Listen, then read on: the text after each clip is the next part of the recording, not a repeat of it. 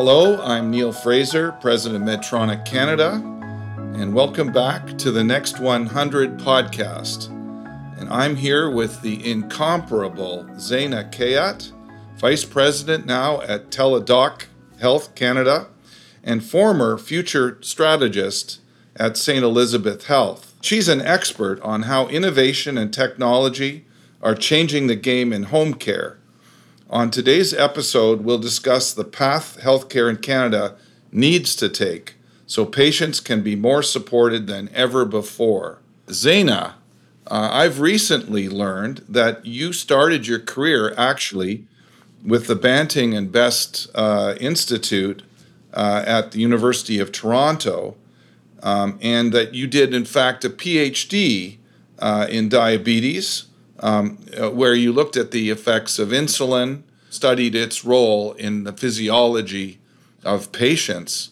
So here we are. Uh, it's 100 years since the discovery of insulin.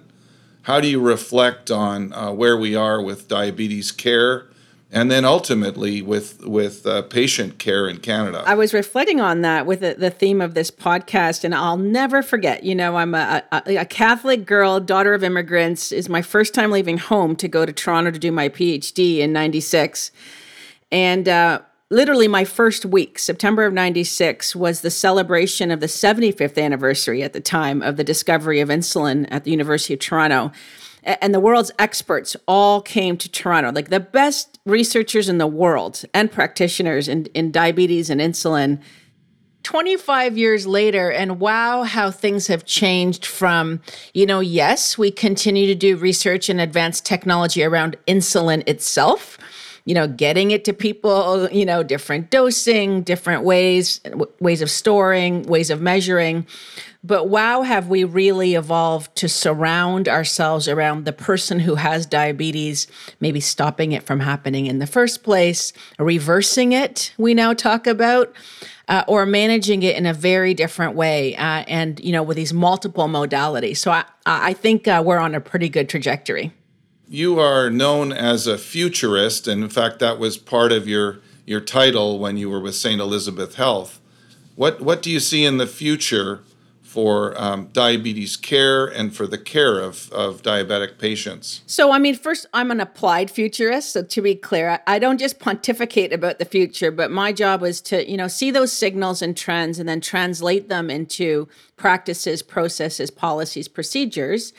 If I look at, you know, somebody, you know, with whether it's type 1 or type 2 diabetes, I would say the future of healthcare for them is the same as the future of healthcare for everybody. And, you know, kind of collectively, I, I characterize it around really six big areas. You know, the first will be uh, a shift in timing from being reactive and waiting for the symptom or some, seeing something that can be measured to much more proactive and eventually predictive.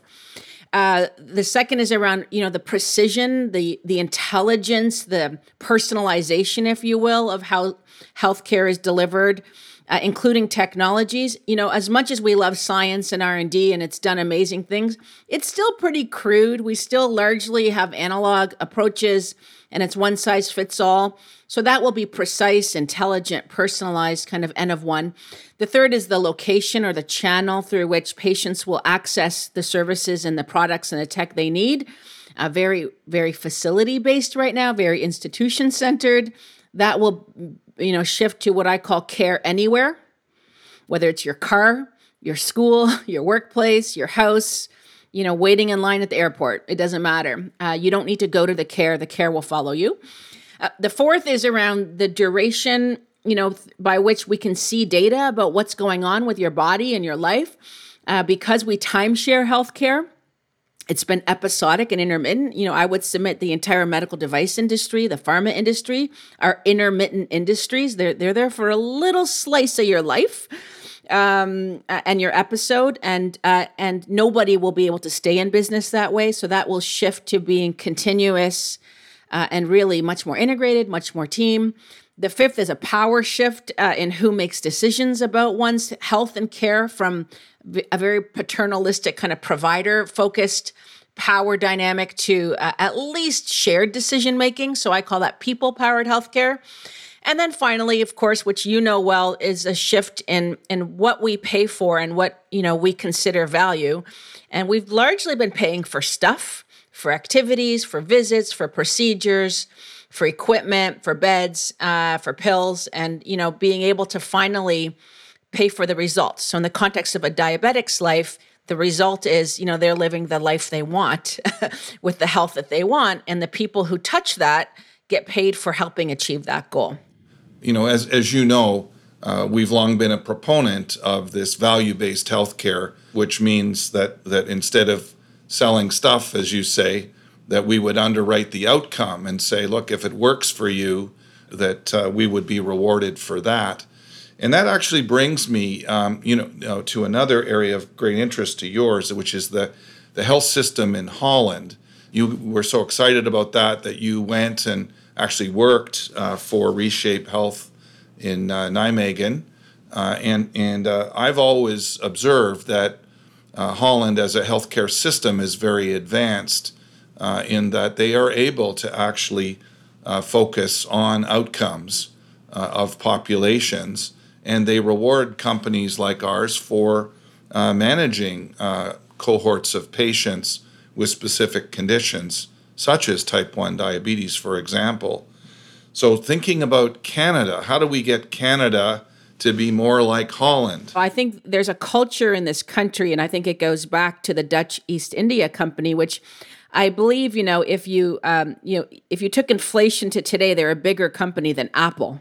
I think there's one piece of this kind of culture and mindset and belief that we can be bigger and better. And when you've got people galvanized around a bigger vision for your own country, uh, a lot of the nitpicking, producer interests, you know, really ego, I think goes away. And I don't think we're there yet in Canada. And I'm sure you see this more than me. You know, we still have fiefdoms and chiefdoms and, you know, not invented here across provinces. And we just can't afford that across our big, huge, floppy geography to think that way. So I think that's one is a mindset. I think the other, though, is um, I'm finding that more and more the people who, you know, touch a lot of the resources and the decision making about those resources are looking for new answers. I think we're kind of done with the old tools to try to manage healthcare and keep it sustainable. So I think there's just been a renaissance of interest in, you know, different ways of payment. And I think Medtronic has brought a lot of that infrastructure, frankly, to this country. Uh, innovation as a methodology, capacity building around innovation, new mindsets, uh, new uh, capabilities, all those things around creating the new. So I think we're getting there. And frankly, we kind of have no choice. I think the burning platform is a lot hotter uh, than it was even, you know, two years ago. I was I was really uh, intrigued around your definition of innovation because we talk so much about innovation in healthcare, um, and and uh, frankly, we're disappointed uh, that not a great deal of it uh, happens. But uh, Maybe maybe your uh, definition would be helpful uh, to talk about at this time. To say you're disappointed that innovation doesn't happen, you're actually it's a cognitive disconnect because the you know the true definition, you know, any textbook anywhere in the world. So the Canadian Council of Academies, I think, has the most simple, elegant one, not just in healthcare.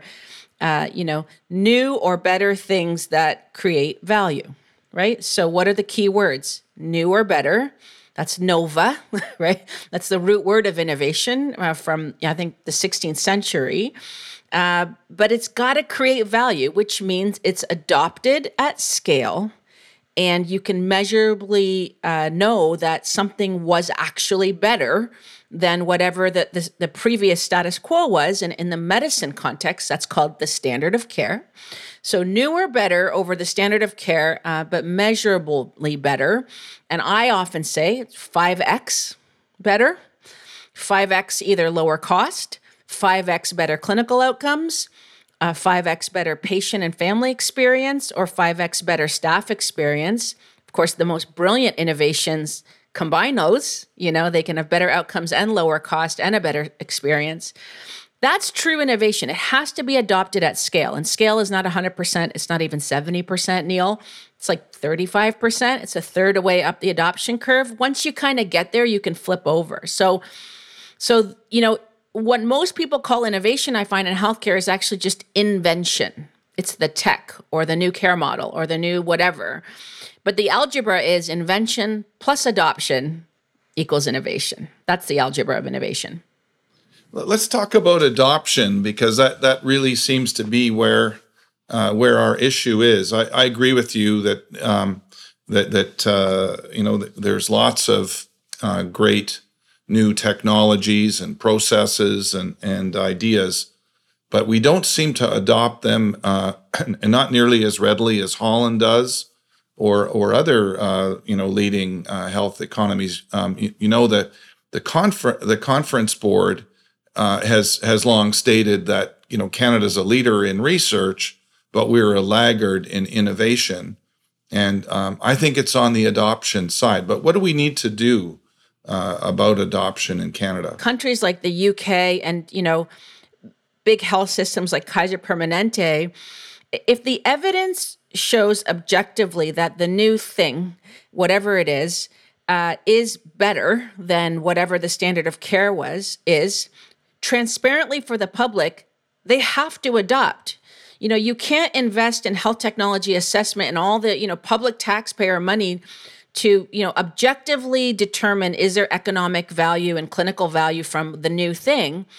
Um, to you know make the case for therefore displacing the old you can't just do that publish and say yeah this is really good for patients in the health system uh, and then you know it's up to you province to decide if you want to adopt so i think that's one is like make it non negotiable that if the evidence shows you are accountable to the public to adopt. Two is, uh, you know, I often say, although we love the word innovation and it's so obviously great for everybody, in true innovation, when it's adopted at scale, remember this is something is 5x or more better than the standard of care. Well, that standard of care, you know, the, the status quo, whatever the current thing is, has probably been the dominant practice for, I don't know, 10, 20, 150 years. Not very easy to take that away from the producer interests who have, you know, benefited really nicely from whatever that is. Um, so patients usually always win when there's health innovation, but the people around the patient will lose. Somebody gains and somebody loses. And so I think that's a big part of it is untangling and dismantling the old you know, we call this creative destruction, right? It's not just destruction, it's creatively destroying and putting it back together, which means value pools have to shift. What happens is instead of adding on yet the other new thing on top of the old and one more on top of the old, it's easier just to not let new things in. you know what I mean? That's my summary of the state of the state in simple terms. Actually, it's very interesting when I think going back to diabetes. When I think of the whole evolution of uh, you know insulin management, I'm going to go out on a limb and say adolescent females who did not enjoy injecting themselves with insulin multiple times a day and wanted a solution that was discreet, that was portable.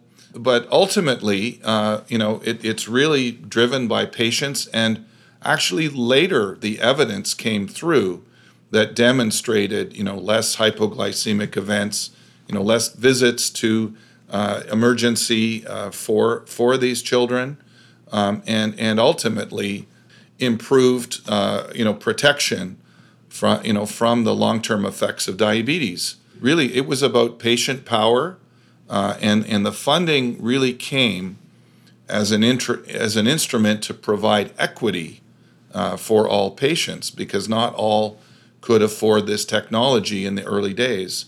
And now we have 100% of governments now do fund insulin pumps at some level.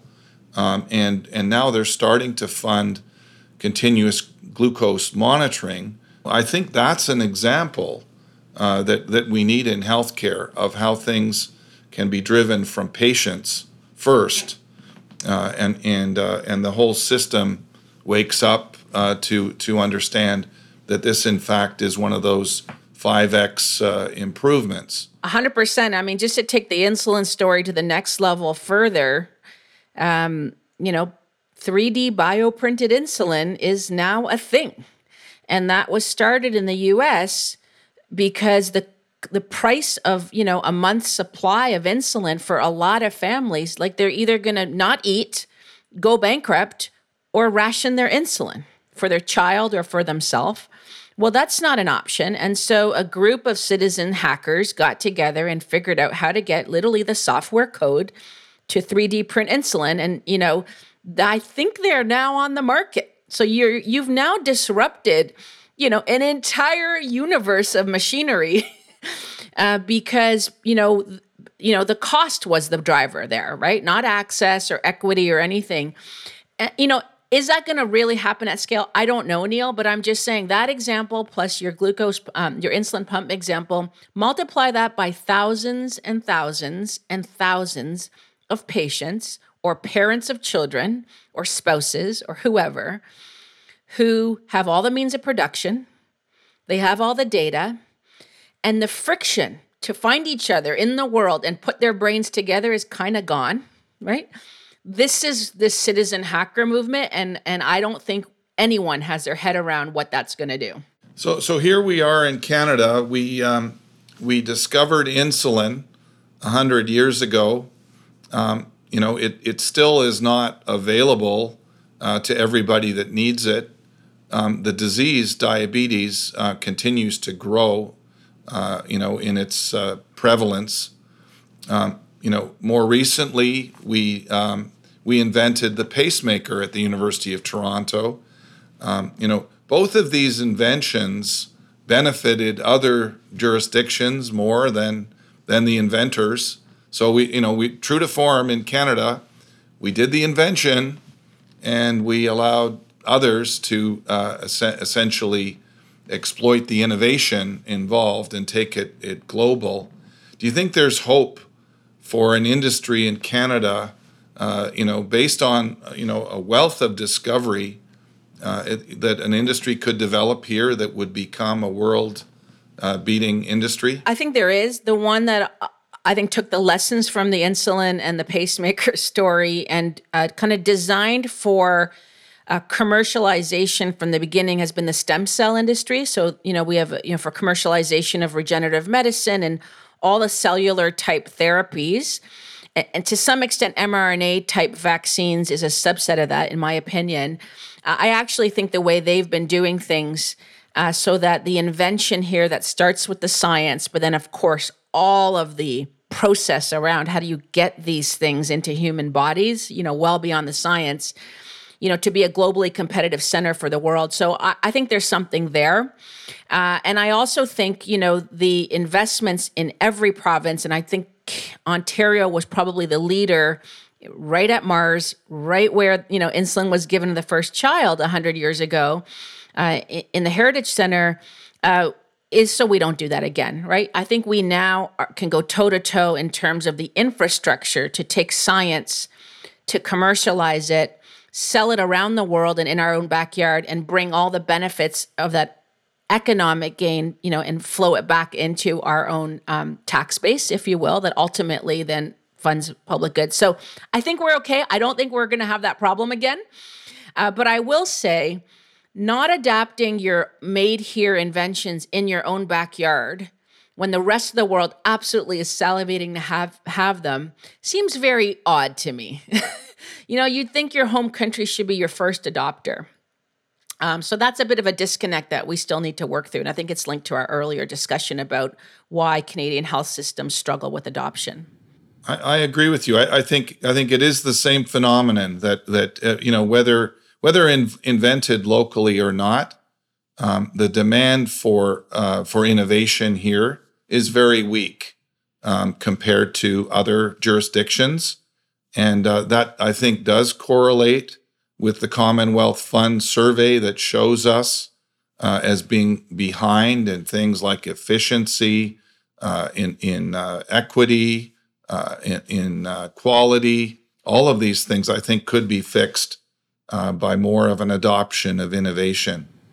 I'd like to I'd like to thank you, Zayna. It's been absolutely fascinating, and and you're full of amazing insights um, that uh, that just resonate, I'm sure, with people that are listening. So, so thank you very much for your contributions today. This has been absolutely fascinating. Thank you so much, and and uh, have a wonderful day. Thanks, Neil. That was a lot of fun.